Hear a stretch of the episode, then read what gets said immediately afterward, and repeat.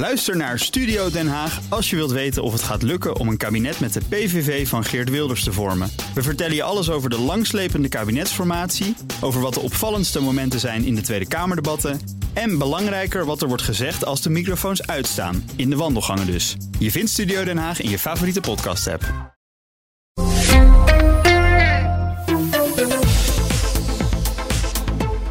Hanke Bruinslot is op de dag af drie maanden minister van Buitenlandse Zaken. Nice to meet you. Hanke Bruinslot, Minister of Foreign Affairs. So nice to meet you. En voor de tweede keer brengt ze een bezoek aan Oekraïne. Ze is bij president Zelensky deze middag geweest. Ze heeft gesproken met Kuleba, minister van Buitenlandse Zaken. Well, good to see you again here. Welkom. Met de procureur-generaal. En ze was ruim uh, ja, anderhalve dag ongeveer in de Oekraïne. En heeft 17 miljoen euro meegenomen namens Nederland. Dat lijkt op die enorme bijdrage die Nederland levert aan Oekraïne. Niet zo heel veel geld, maar dit gaat specifiek om gerechtigheid. Dit gaat om het tegengaan van straffeloosheid, het steunen van de Oekraïne. Om onderzoek te doen naar oorlogsmisdrijven. Uh, maar ook voor de versterking van het justitiële apparaat in de net bevrijde gebieden. Heel belangrijk voor een land waar heel veel opnieuw moet worden opgebouwd. En Bruinslot vond het belangrijk om dat uh, persoonlijk uh, in feite aan Zelensky en uh, de zijnen te overhandigen. Ze heeft ook uh, bezocht. Ze is bij een artillerietrainingscentrum geweest, heeft een ontmijningsproject bezocht. En dat allemaal dus in nou, 30 uur tijd ongeveer. Ik kon haar spreken vlak na haar bezoek aan Zelensky en voordat ze weer de lange reis naar Nederland terug begon. En ik vroeg haar hoe het, hoe het bezoek was gegaan. Het is uh, een ontzettend belangrijk uh, bezoek. En het is mijn tweede bezoek ook al aan, uh, aan Kiev.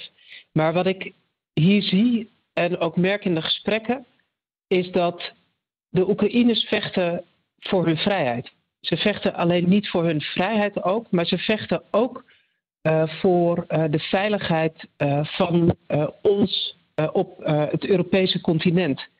En dat hun gevecht voor die vrijheid samengaat met onze veiligheid in Europa, dat maakt het gewoon zeer indrukwekkend. En dat merk ik ook als ik bijvoorbeeld uh, een gesprek had uh, met een major uh, die dagelijks vecht aan het front voor zijn land. Er wordt vooral ook in het Westen veel geschreven over de, de moraal. er wordt veel over gezegd. Wat is nou uw indruk als u daar bent van het Oekraïnse zelfvertrouwen? Ja, kijk, ze hebben echt geen keus. Als zij stoppen met vechten, dan wint Rusland de oorlog.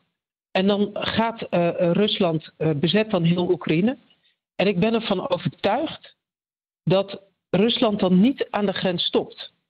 Dus die, die, die wilskracht die ze hebben en die overtuiging, die heeft alles te maken met het feit dat ze vechten voor hun vrijheid. Maar ook de wetenschap dat als zij stoppen met vechten, dat het dan gedaan is met hun land. Maar dat het ook gedaan is met het Europa zoals wij dat nu op dit moment kennen. En dat moet eigenlijk ook bij ons uh, wilskracht opleveren om Oekraïne te blijven steunen voor zolang als dat nodig is. Want Poetin wacht gewoon. Die wacht gewoon tot op het moment dat het Westen uh, haar aandacht laat verslappen. Ja, als we tijd over hebben, kom ik daar zo nog even op terug bij wat u daarover zegt. Uh, eerst, u heeft 17 miljoen euro toegezegd aan Oekraïne voor gerechtigheid. Zo lees ik in een persbericht. Wat bedoelt u daarmee? Mijn bezoek uh, hier in Oekraïne ben ik gestart met een bezoek aan Bucha. En ehm, mensen zullen nog wel de beelden van Bucha voor hun ogen hebben staan. Die, die, die, dat is in de buurt van Kiev en de afschuwelijke misdaden die daar zijn begaan. mensen die op de straat lagen, die willoos eigenlijk het, het, ja, vermoord zijn. En dat laat zien, en ook zijn er heel veel mensen daar ontvoerd. En daar moet eigenlijk gerechtigheid voor komen. Van belang is dat de mensen die dit gedaan hebben, dat die voor de rechter terechtkomen. En Nederland ondersteunt dat. En dat doen we bijvoorbeeld door het leveren van DNA-kits, om kinderen weer bij hun families terug te krijgen. Maar ook bijvoorbeeld door het leveren van forensische deskundigheid. En er zijn ook forensische missies waarbij mensen in het veld zoeken naar bewijzen die ze kunnen gebruiken om uiteindelijk mensen voor de rechter veroordeeld te krijgen. En op al die verschillende terreinen ondersteunen we Oekraïne om dit mogelijk te maken. Om ervoor te zorgen dat de mensen die deze misdaden gepleegd hebben uiteindelijk uh, veroordeeld worden. U was net op de thee bij president Zelensky. Hoe gaat het met hem? Ja, het is, uh, ik, ik heb uh, voor iedereen hier in Oekraïne ontzettend veel waardering en respect. Omdat zij al twee jaar vechten, al twee jaar voor elkaar proberen te krijgen om een sterke vijand te verslaan. En ondertussen probeert de president ook om van iedereen steun te krijgen om dat op goede manier te doen. Dus deze winter is ontzettend spannend, omdat uh, Rusland raketten heeft gespaard. En de kans dus heel groot is dat er veel meer raketaanvallen plaatsvinden. En alles is er dan op gericht om de energieinfrastructuur uh, hier te vernietigen, zodat mensen in de kou zitten, maar ook moreel uh, ook nog een keer een hele finke klap krijgt. Dus daarom is het heel belangrijk om te investeren in die luchtverdediging. en president Zelensky is natuurlijk degene die hier overal in de wereld aandacht voor vraagt. Dus ik heb vooral kijk ik met veel uh, bewondering eh, naar de manier waarop hij dat doet.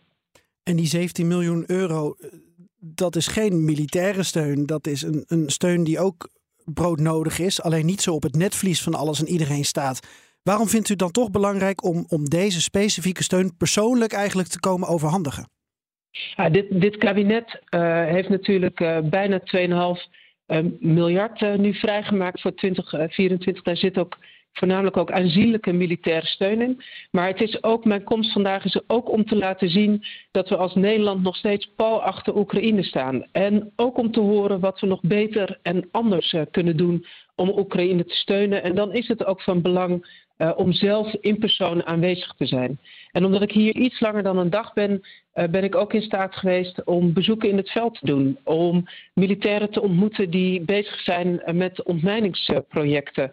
Uh, maar bijvoorbeeld ook met uh, ja, uh, maatschappelijke organisaties in gesprek te gaan over wat zij doen om ervoor te zorgen dat uiteindelijk mensen ook veroordeeld worden.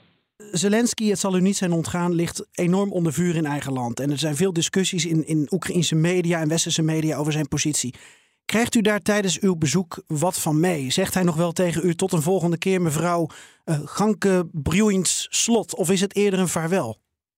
Nee, wat ik vooral meekrijg, uh, ook, ook, ook met mijn ontmoetingen met de pers, is dat ze vooral uh, vierkant achter Oekraïne uh, staan om ervoor te zorgen dat de militairen kunnen blijven vechten. En dat de president daar een hele belangrijke factor in is.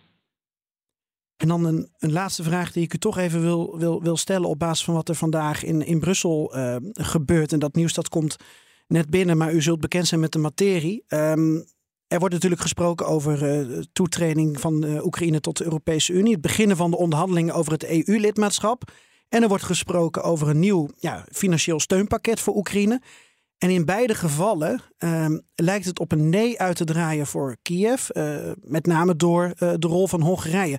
Wat hoort u vanuit Brussel daarover? Ziet u het ook zo somber in dat het een fiasco wordt? Uh, het, kabinet staat achter de aanbevelingen van de commissie om uh, te starten met de onderhandelingen voor het lidmaatschap van Oekraïne. Dat is een hele belangrijke stap om die steun verder uit te spreken. Ook om langjarig militaire steun te doen. En ik zal zelf, maar zeker ook onze minister-president, alles op alles zetten om ervoor te zorgen dat we die stappen nu met elkaar als Europa gaan zetten. En nogmaals, Oekraïne vecht niet alleen voor hun eigen vrijheid en veiligheid.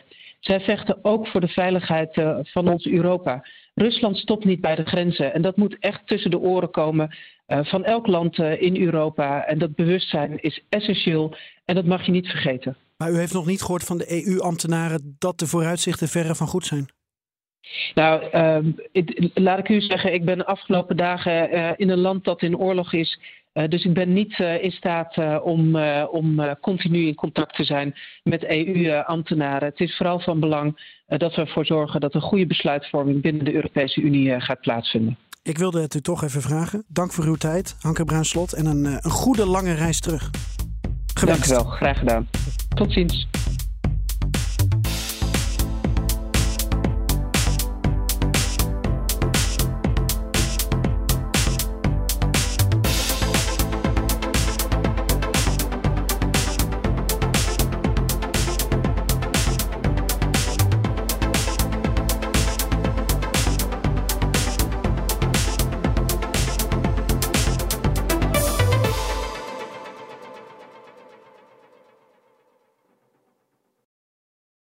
Ook Hugo Reitsma vind je in de BNR-app. Superhandig die BNR-app. Je kunt alle programma's live luisteren, breaking nieuwsmeldingen. Je blijft op de hoogte van het laatste zakelijke nieuws. En je vindt er alle BNR-podcasts, waaronder natuurlijk de belangrijkste, Boeken zijn in de wijk. Download nu de gratis BNR-app en blijf scherp.